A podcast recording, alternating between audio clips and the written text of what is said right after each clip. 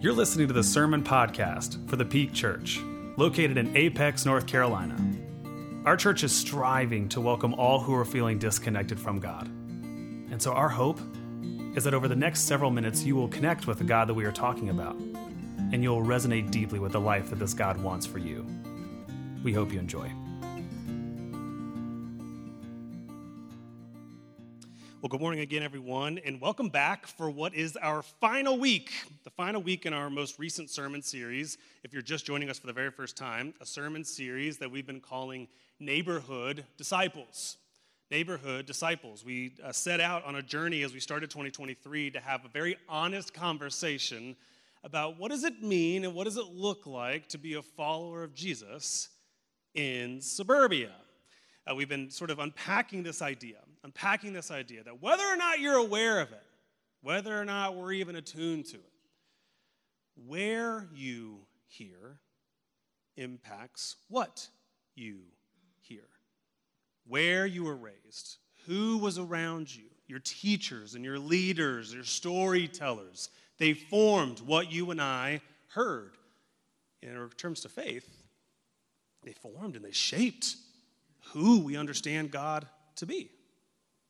And so the question we've been asking all along with this whole sermon series is how has this context, this context not only that we inhabit, but over half of the American population inhabits, how has this context impacted who we understand God to be? In what ways has it helped us?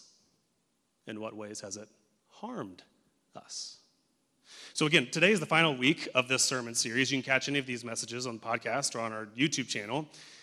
And today, what we're going to do is we're going to end with what I believe to be the most important conversation for last. I think we've saved the last one, the best one, for the last one.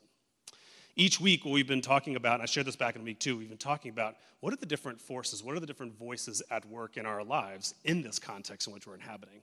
And so I shared that uh, in terms of suburbia, there's a gospel of Jesus, but there's also suburban gospels, the gospel of suburbia. In fact, there's four of them. Here's what they look like. Uh, if you live here long enough, you will know and you will hear these voices either inside of you or outside of you saying that you ought to be dedicated to convenience, that convenience is the most important thing in life, or abundance. It's all about getting more, acquiring more comfort. Let's make life as comfortable and as safe as possible. And the other one uh, that Suburbia talks a lot about is the gospel of advancement that you and I are not finding meaning, we're not finding happiness, we're not finding fulfillment unless we're moving in our jobs, in our careers, in our lives. And so each and every week we've been unpacking these four. But I realized something. I realized something that as this conversation went on, and my research got deeper, I realized that I was wrong. That there is actually not four gospels of suburbia, but five. And today, we're going to talk about the fifth gospel of suburbia, the fifth, the final, and what I believe to be the most powerful of them all. The one that you and I have been trapped in the moment we stepped foot in this place. In fact, I would go so far as to say that the gospel of suburbia that we're going to talk about today is one that I can't beat. I won't win against this particular gospel. It's been so much in the water that you and I have drank that the best we're going to be able to do on the other side of today, the best we're going to be able to do is figure out how in the world do I live with this gospel in such a way that it does not completely influence, consume, overtake, and hijack my understanding of God, my understanding of faith, so much so that when the real thing is at my front door, I don't even recognize it. You curious what this uh, fifth gospel of suburbia is? Let's dive in. So, if you have your Bibles with you or your smart devices and you want to uh, sort of uh, walk along with us as we're unpacking this scripture, you can do so. Go and return back to Luke chapter 10, the passage you just heard Julie read a couple of moments ago. And the reason why we're camped out in this particular story is because this story here in Luke chapter 10 is a case study. It's a case study that's going to help reveal, it's going to help uncover what is the fifth and most powerful gospel of suburbia. So, to give you a little bit of context of what's happening, uh, here in Luke chapter 10, Jesus' mission is gaining traction, it's gaining energy. It's gaining momentum. And so it's beginning to sort of spread like wildfire all over the region where Jesus is preaching. And so Jesus understands, like any visionary, Jesus understands that he's got to start putting some strategies in place to help make sure this movement moves forward faithfully.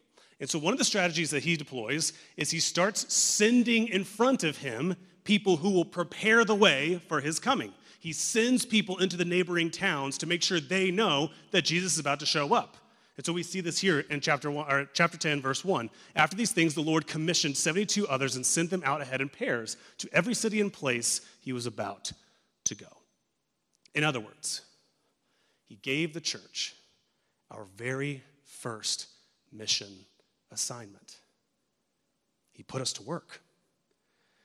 And I don't want us to miss this because in so doing, what Jesus has done is right here at the jump, he has said, when it comes to my mission, this is not just a mission that I'm going to do to you.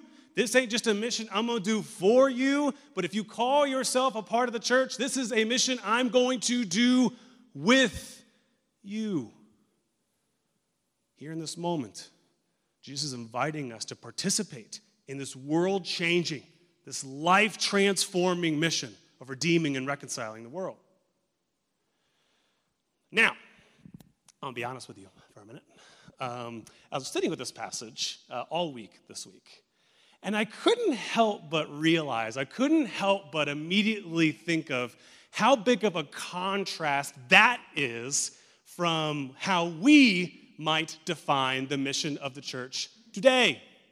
You see, the mission of the early church, the ecclesia, uh, the called out ones, that's the Greek word for what is the church, looked like this. Let's just do the who, what, when, where, and why with it, okay? Let's just break it all down, right? So, the mission of the church, the, in Luke chapter 10, the early church, who? Who was the church? It was a diverse group of people. Some folks were a part of the religious establishment. Some people just like walked in on accident. Some people just had no idea. Some have very, very deeply entrenched in faith and religious jargon. Some had no idea what they were talking about. So it's a diverse group of people called out by Jesus. Again, that's what ecclesia means called out, called out ones. When were you the church?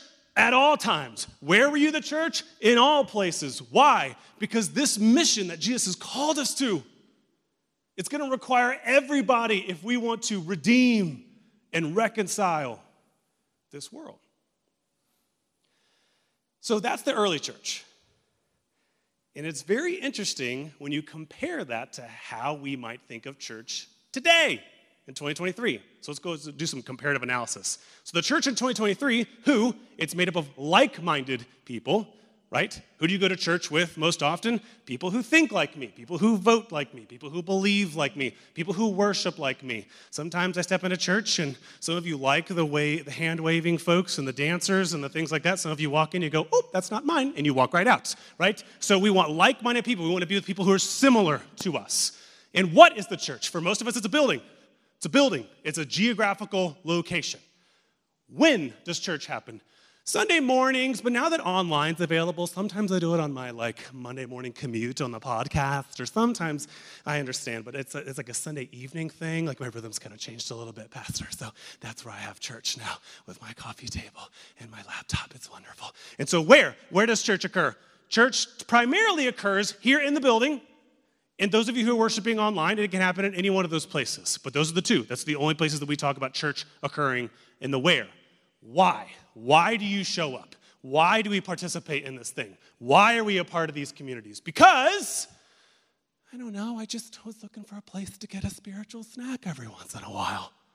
A little dose of hope. Feeling a little discouraged today. Needed someone to come and make me feel better. Right? Oh, Pastor, that was, mm, mm, that was, mm-hmm. All right, well, time for lunch. Gotta go. Got a lot of stuff to get to, got a lot of commitments to get to. We gotta move on with our lives. Some way, somewhere, somehow, we forgot. We straight up forgot. The church just isn't a place you go to, it's an identity. Church ain't just a place, it's an identity, it's a people group, it's a way in which you understand yourself, it's who you are. And the reason why we've gotten this twisted is because of this very mysterious fifth gospel of suburbia. Are you ready to know what it is now? You ready? The reason why we've gotten this so twisted is because the fifth and final, the most powerful gospel here in suburbia, is something we might call the gospel of consumerism. The gospel of consumerism. Now, I know what you're thinking. Like, Kyle, I didn't really necessarily come to church looking for a lesson in American economics. And so um, don't sound interesting to me. And I hear you, I totally understand. Uh, but track with me for just a moment. Track with me for just a moment, because what I'm about to walk you through is so incredibly important when you think about the impact it has upon your faith. Consumerism was born at roughly the same time as the suburban phenomenon. Everybody creating these subdivisions and suburban spaces all over America in about the early to mid 1900s, what happened was uh, there was an industrial revolution. So all the jobs and all of the folks are migrating to these urban spaces. They want to find jobs, they want to find a better place to live. And so they're producing goods, they're producing services, they're producing things for people so that people can consume them, they can improve their way of life, they can enhance their communities, all the things. But in the aftermath of the Industrial Revolution, what happened was there was an overabundance of goods. They did this too good. We as an economy, we as a society did this too good. And so we wound up with a ton of extras that nobody purchased, nobody bought household supplies, furniture, you name it. And so a really big shift occurred, not only in our economy, but in our way of life. What happened was, in the aftermath of this, two big shifts were made. Number one is suppliers, companies, the people in charge said, We're going to switch this whole thing up. The supplier's no longer going to be in charge. We're going to put the consumer in charge. We're going to put the customer in charge. We're going to follow what they need, what they want, and we're going to ask their opinions all the time of what it is that they need in their house or in their car or what have you. And so they're going to drive what we purchase, or sorry, what we provide, because they're going to be the ones who purchase it. This is why before a product ever even hits the shelves, it's gone through several iterations of studies to figure out if it's purchasable or not, if it's desired or not. This is why my 2016 Honda Odyssey minivan has a shop vac in it. They took a bunch of moms out to a minivan and they said, What do you want? You can have the world. What do you want? And some mechanic walked out there. You know he did. He walked out there. He's like, I know. You want some more horsepower, don't you? And one mom said, Yeah, but in the vacuum, that's where I need the power. I got a 15 year old gummy bear stuck to the carpet, and I'm gonna try to pull this thing out for years. And so let's do that. That's what I want. And then, bam! You got minivans with hardware tools attached to them. The consumer is now in charge. And the second thing that happened in the aftermath of the Industrial Revolution is there was also this really strategic, this really clever thing that companies started to do. The economic term for this is, they, uh, is called planned obsolescence. Planned obsolescence. What that means is, in the aftermath, companies started to get smarter. They started to realize our products are actually too good, they're too reliable, they last too long we need to reduce the shelf life of these so they keep coming back to us for more. How many of you have ever walked around your house and been like, they just don't make these like they used to anymore? You done this? This is our bed, okay? We bought a brand new bed two years ago, made of metal. We have two children. We know they jump all over our bed every single day. So we ain't dumb. We're like, we're gonna buy the most sturdiest thing ever. Two years later, so two weeks ago, bam, broke. Because the companies know if I build it in such a way where it looks good, it looks like it might last, but then it breaks, I get them coming back. Okay. So thank you for the allowing me to give you a brief economic lesson. Who cares? Why does this matter? It matters because when our whole society, our whole culture made those shifts, two things happened to you and you didn't even know they did. two things happened to you and you had no idea that you were being trained by them. The first of which is this when we made this shift, this consumeristic, all in shift, the first thing that it trained you to think, the first thing it trained you to believe is ah, the world will adapt to me. The world will adapt to what I need, what I want. We've come to expect that every place you step into, when you leave here today, those of you who go to a grocery store, you go to a restaurant, you go to any type of store, you are always right. You will get everything you need. It's all about you.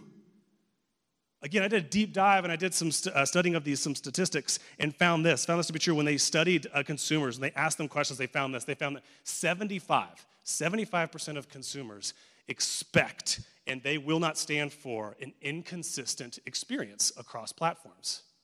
So, what this means is you go to Amazon, Amazon makes it so daggum easy. You can buy stuff and return it within 12 hours. And so you expect a consistent experience everywhere you go. And the moment, the moment a company can't offer you free returns or they can't just sort of send you a coupon, you take it to the UPS store and they just ship it right back to them, the moment that there's no longer consistent experience, what you do is you bail. It's their problem. They did it wrong. They didn't do what I need. Same study found that 82%, 82% of consumers, they will not stick with an organization unless they offer immediate responses to their questions. If you don't have one of those little chat bots on the back, on the sort of bottom of your internet screen, so you can answer my questions about, well, how long am I going to get it? And is it a good size? And can I do like a virtual try on situation where I hold my phone up in front and I can see what it looks like on me? If that's, if that's not available, we leave and choose different companies. 87% of customers prefer to shop online rather than in person. 87%. Most of us in this room. How many of you have ever uh, made a mistake where you've ordered from Target online and you ordered Target pickup instead of Target drive up? You done this before? It is the worst. Drive up, you pull right up, you park. I'm not inconvenienced at all. They bring it to me. Pickup, I did this on accident two weeks ago, and like some Neanderthal, I had to walk into the store. People in the drive up lanes were just looking at me and laughing. We're just sitting here in our car. It's raining out there. This is fine. We're not going to do anything. You're going to go in there and buy something? this is the worst. That consumeristic culture, it taught you to expect that everybody is going to do whatever it is you need. And the second thing that they taught us, the second thing that it ingrained in us, it, it sort of almost warped us into believing, was because there's now this planned obsolescence. Again, they've shortened the shelf life of all of the goods that we consume. So you keep coming back for more. What it's done is it's trained us to not only believe that the world will adapt to me, it's trained me to believe that if I don't like it, if I'm not interested in it, if I'm getting bored, uh, then I can pitch it. I don't have to stay committed to it. I don't have to like it. I liked it yesterday, but now I'm bored. It has taught us the reduced shelf life has also reduced our ability to commit to anything. The moment it isn't sexy or trendy or doing exactly what it is I need, I can pitch it. And it's fine. Anybody want to take a wild guess as to how often Americans replace their smartphones? Year and a half. Year and a half. 18 months, we replace our phones. At this rate, by the time you reach the end of your life, you will have owned 45 cell phones. If by comparison you're like, that doesn't seem like a whole lot, that's a problem. Um, but if you're like, that doesn't seem like a lot, uh, the average American only owns eight cars, okay? But it's a product of this. It's a product of what consumerism has done to us that, well, if it's not interesting to me or if it's not holding my devotion anymore, if I don't, I don't get a good, you know, rosy feeling about it anymore, then I don't have to commit to it. I don't have to hold on to it. And I don't owe it nothing. People, communities, objects, the whole daggum thing. So now, put the comparative picture up there again of the two churches the church of Luke chapter 10 and the church of today? It makes sense, doesn't it?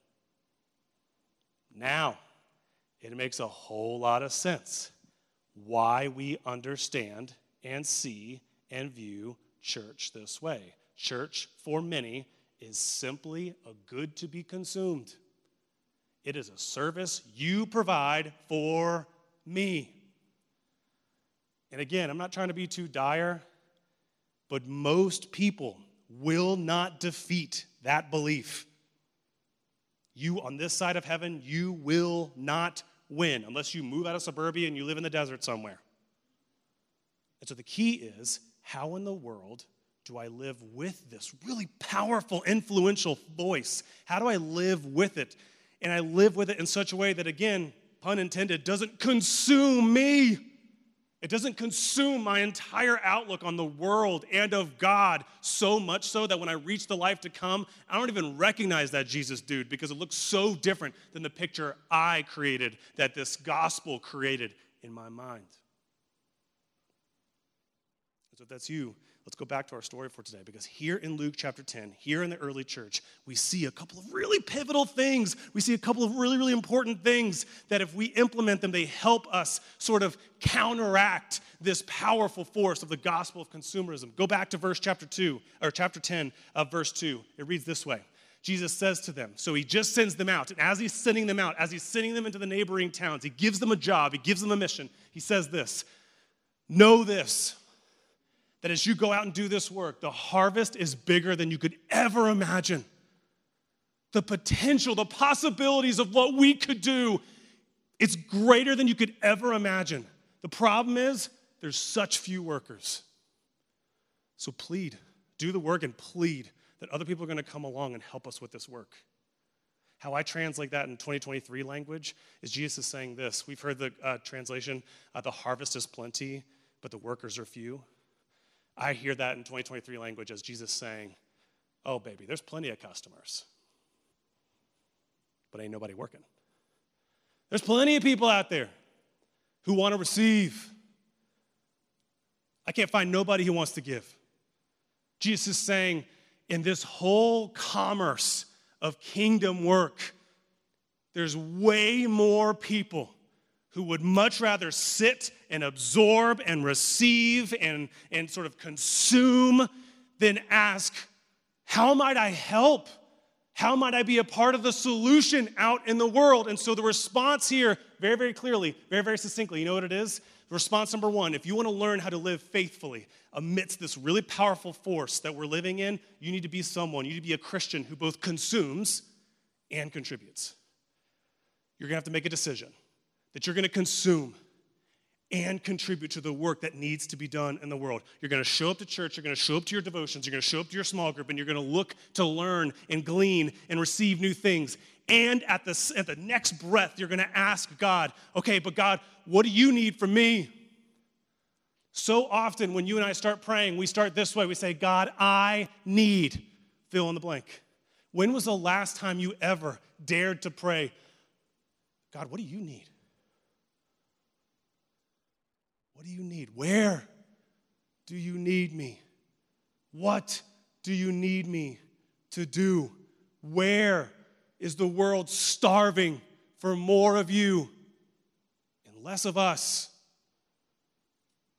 There was a stat done by uh, Christianity Today that found this. They found that uh, church volunteership, and I'm not, this is not like a, so the solution is just serve in church. That's not, that's one part. That's a buckshot of the solution.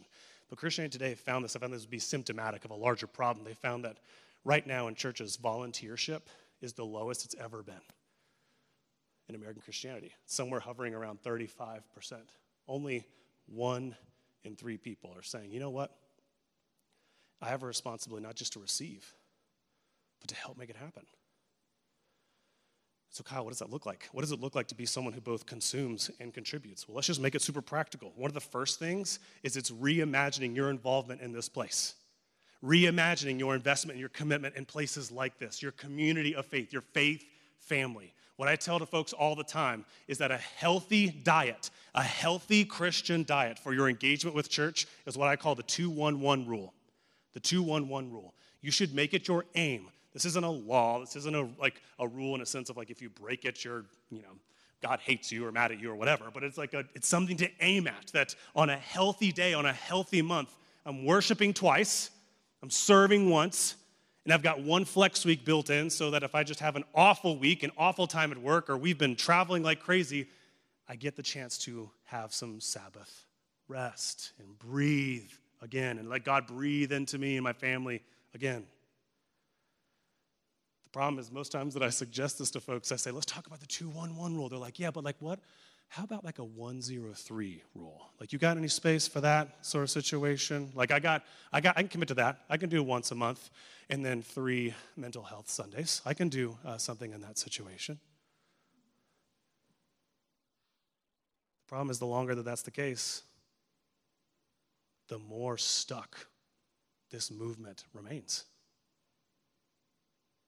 And friends, it's not just about coming to church. Good God. Like, this is, I get passionate about this when people like, you just want me to come to church more. Sure. But the thing is, is that that almost always leads to more. It leads to you asking bigger questions. The more that you're here, the more that this is a center, staple part of your life, the more you begin to ask yourself questions of, man, like, this is, how do I do this now beyond the four walls of this place? And so you begin to ask yourself the question of, like, who might be some people in my life that I can share on social media, share a message that really connected with me, or maybe it's a podcast that I listened to, or maybe it's a book that I read. I need to start thinking a lot more about where God has strategically placed me and how I might be an instrument, I might be a conduit of hope and grace, and maybe reconstructing a beautiful, much richer picture of who Jesus is that they've never had access to. Maybe for you, it's just inviting, it's being more inviting with your life, looking around saying, who might need an invitation to what we're doing here or what I'm doing in my small group or what have you. Check this out. Do you want to take a guess of how many people, the survey found this, how many people would come to church if somebody invited them? And an invite, by the way, can happen in person, it can also happen via text message. Both are equally as effective. You want to know? One in three. One in three. I did the math.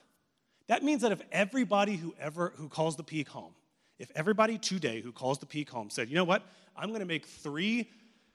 Uh, I'm going to take three open-ended invitations to people that I know who might be looking for community. They might be looking for faith. They might be looking for a place to sort of reconstruct and re-engage a, a faith and a relationship with God. If everybody in this church decided to do that, you want to know the impact you'd have?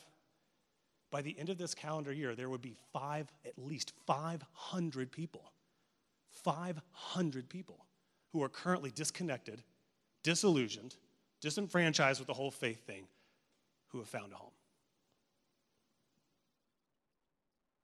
But it's going to require us to do both. You got to consume and you got to contribute.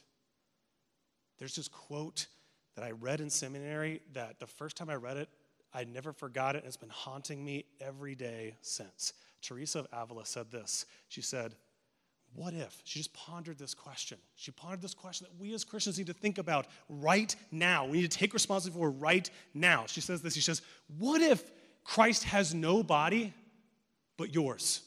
No hands, no feet on earth but yours? What if yours are the eyes through which he looks compassion on the world? Yours are the feet with which he walks to do good. Yours are the hands through which he blesses all the world. Yours are the hands, yours are the feet, yours are the eyes, yours are the body. What if Christ ain't got nobody but you? Friends, even if that's just partially true, that Jesus is not always waiting on us, God can move despite of us, which I believe God does even if that's even partially true, what that means is, is one of the biggest reasons why we're not seeing more transformation in the world, why we're not seeing the church on more of the front lines of life change and uh, advocating for justice and hope and life. The reason is ain't, it ain't because God ain't working. It's because God can't get no frickin' help. It's because the harvest is plenty. But ain't nobody want to do it but I'll come and I'll listen to the, and I'll absorb and I'll, I'll do those things. Yeah, great. You're only doing half the equation. In fact, James in the New Testament is very direct about this. He says, a faith that only does one and not the other, he doesn't pull punches. He says it's dead. He's dead. That heartbeat ain't going. So, one of the ways in which we're going to have to actively, intentionally, and willfully resist against this gospel of consumerism is you've got to be someone who's willing to commit to consuming and contributing. Now, here in Luke chapter 10, there's one more. Here in Luke chapter 10, Jesus also gives us another antidote. He gives us another antidote. Verse 7. Verse 7. So he sends them out, sends them out into the world, sends them out to do the mission, to do the work. He gives them their first mission assignment. And Jesus, as they're leaving, says this Now, as you're going, remain in the house that you're, uh, you've been assigned, eating and drinking whatever they have set before you, for workers deserve their pay. Don't move from house to house if you don't like the food or you don't like the lodging, it was a hard mattress. Don't do any of that stuff. Whenever you enter a city and its people welcome you, eat what they set before you. Don't complain about it. Heal the sick who are there and say to them, God's kingdom has come upon you. Jesus says you want to actively resist the powerful gospel of consumerism in your life. You're going to also, you're not only going to have to consume and contribute, you're going to have to make an active decision that your personal preferences come second to the mission. Your personal preferences have to come second to the mission. Jesus is super practical here. Now, as you go out there, don't be complaining about the food do you have anything grilled? This is like a deep fried situation, and I'm just trying to slim up before beach season. Don't complain about the food. Don't go be complaining about the lodging accommodations. And here in 2023, Jesus would be saying, don't be showing up and complaining. Well, the coffee, uh, Pastor, have you have you guys thought about your coffee selection? It would just be there'd be something better for my palate that would really enliven me and make me more open to the Holy Spirit. Don't be complaining about the coffee. Don't be complaining about the song selection. Don't be complaining about the children's programming. Don't be complaining about this. Make an active decision that your personal preferences, they always come second to the mission. They always come second to what God is trying to do in us and in the world. I had a friend of mine a couple of weeks ago. I graduated uh, college with him, and now he lives uh, across the country. And he messaged me because, like many people in the aftermath of the pandemic, he felt himself disengaged. He found himself disengaged and disconnected from any sort of faith community. And he's deconstructing a lot of his beliefs about God. And he's trying to sort of figure out who this Jesus is and why is it that there's so much of Christianity that doesn't align with the person of Jesus. And he's trying to reconcile that. So he's struggling and he's trying to re engage. And so he messaged me and he says, Hey, this is where I'm at. Will you help me go church shopping? Catch the term? Catch that? I bypassed that. I kept moving on. I said, Yes, more than happy to help you. I'll do some research with you. But before I do so, I actually want to give you some homework. There's actually something you need to do.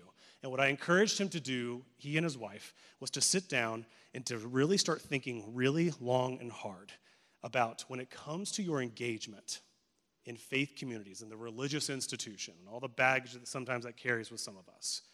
Make a list of non negotiables versus negotiables. I gave him my list. Here's my list.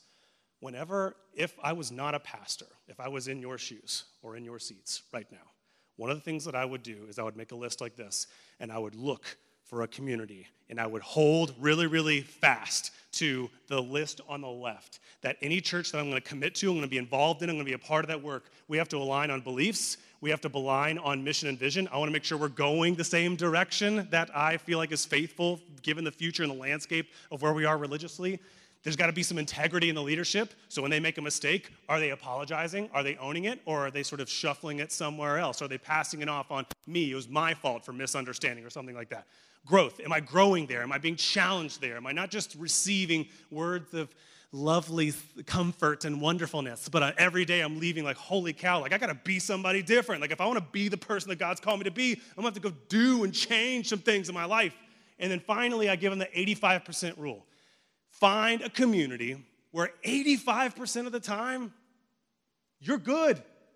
85% of the time, you're enjoying the sermons, you're enjoying the messages, you're enjoying the programming. 85% of the time, it's meeting what it is that you need.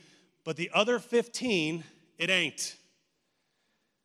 And that's actually healthy, I would argue. Because if there's 15% of it not meeting your expectations, two things. Either one, that's a challenge for you to grow in some way, or maybe that's precisely why God sent you to us. The amount of times I have people send me emails and say, Why don't we have um, like a like a tea ministry. We gather together on Tuesdays, Tuesdays and tea, and we have tea. And I'm like, well, uh, would you like to lead that ministry?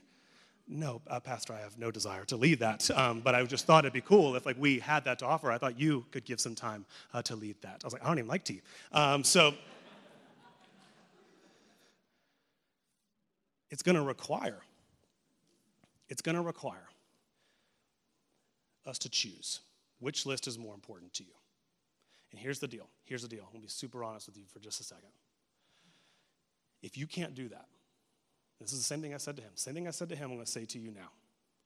If you can't do that, if you can't make commitments based off of the list on the left versus the list on the right, if you prefer actually making all your decisions and all your commitments based off the list on the right, might I suggest you're not actually looking for church? You're looking for Disney World. You know what I'm saying? How many of you been at Disney World before? Most people in this room? What happens at Disney World? It's all about you. Disney's so daggum good, they anticipate your needs before you do. You'll be walking through the park, and someone will walk up and say, Beverage? You're like, I guess I was thirsty. Did I say I was thirsty? Is the sidewalk bugged? What's happening? If you can only make decisions, if you're only willing to make decisions based off the list on the right, all the negotiables, all your personal preferences, you're not actually looking for the kingdom. You're looking for a club or a social activity or an amusement park. You ain't looking for what Jesus is inviting folks into. So I'll close here. The only exception I'll make, the only exception I'll make on this is people who are new to faith. So if you are here today, if this is if you're here today and you are still new in your uh, journey, you're still new in your faith, new in your relationship with God. Maybe you're tuning into this for the very first time and you're still new to faith, you're still figuring stuff out. You actually are the only people who get permission to consume and not contribute. At least for a time. At least for a time. And if you're like, I don't really actually know where I'm at with my faith, we haven't talked about this in a while, so I want to plug this again. Last fall, we launched a tool, an online tool called Ordo. Ordo. Ordo stands for order. And there is actually in the Christian life an order to our growth and our maturation in faith. And so, one of the things that you'll do if you go to orderfaith.com, there's an assessment tool that if you answer a bunch of questions, it'll kick back and say, based off what you share with us, we think you're roughly in this stage of faith. And based off of that stage, we would recommend this as a spiritual diet. And so, if you go and take that and you find out you're still early in your development, you're still early in your progress, you have full permission to only consume or to primarily consume instead of contribute for a time, for a time. Then we're going to come for you. But the rest of you, the rest of you, you've been consuming only for too long. You've been absorbing only too long. And listen, some of you, as you're listening to this, maybe you're tuning this, uh, tuning in online, and you're like, "Yeah, um, I want to keep doing that." And if that's where you are, if that's what you want, we don't have to make a big deal about it. I want you to send me a private message, and I'm going to help you find a different church. Deal? I'm going to help you find a different community because I swear to you, there's an endless amount of churches out there who are built solely on giving you everything you want and everything you need. Their only mission, and I'm not trying to speak despairingly, but there's a lot of churches out there that'll do everything in their power to keep you happy. And I will help you find that if that's what you want. You just message me, I'll help you find it.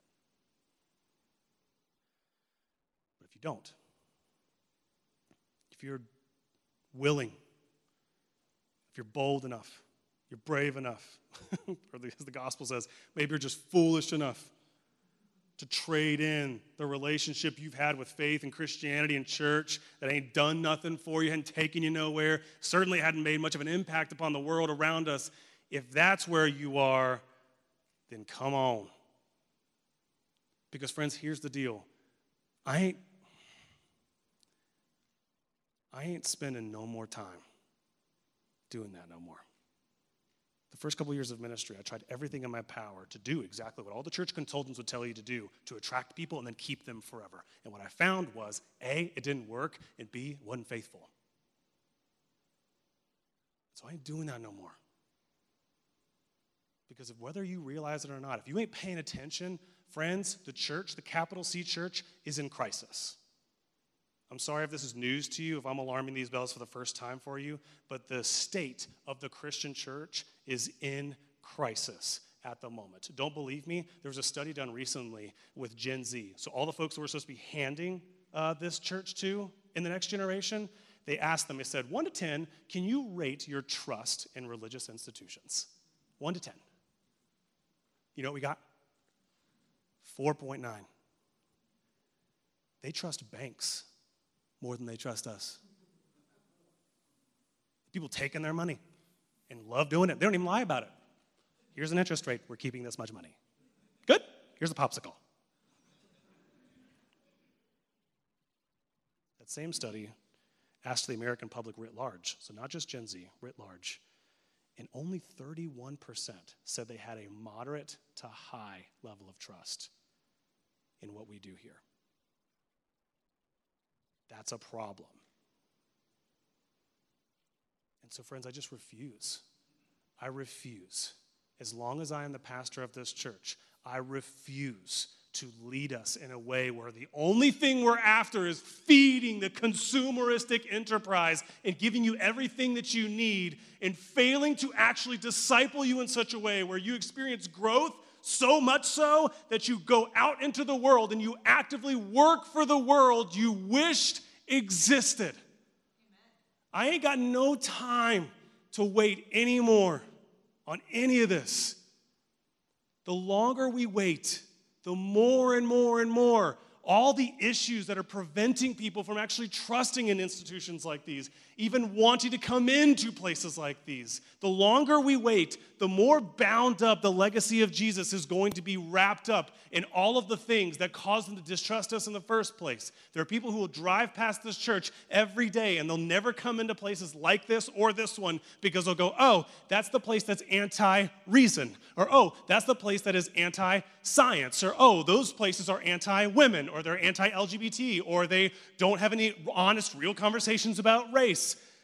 All of the reasons that are preventing people from trusting in the work that we're doing. Friends, they're only getting stronger and they're only spreading. And so I ain't waiting no more. I love Jesus too much to allow him to go down as one of these people who hates and excludes doesn't allow you to use your brain. I just refuse. I love Jesus too dang much to let him be hijacked by all that.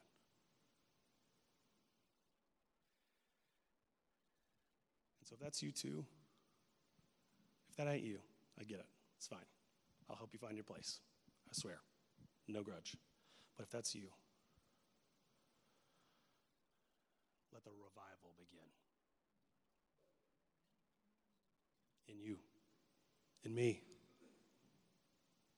and in this world that is still, still, 2,000 years later, still desperately starving for good news. Thank you for listening to the Peak Podcast. Make sure you subscribe wherever podcasts can be found. For more information on how to get connected with our church, please visit us at thepeakchurch.org.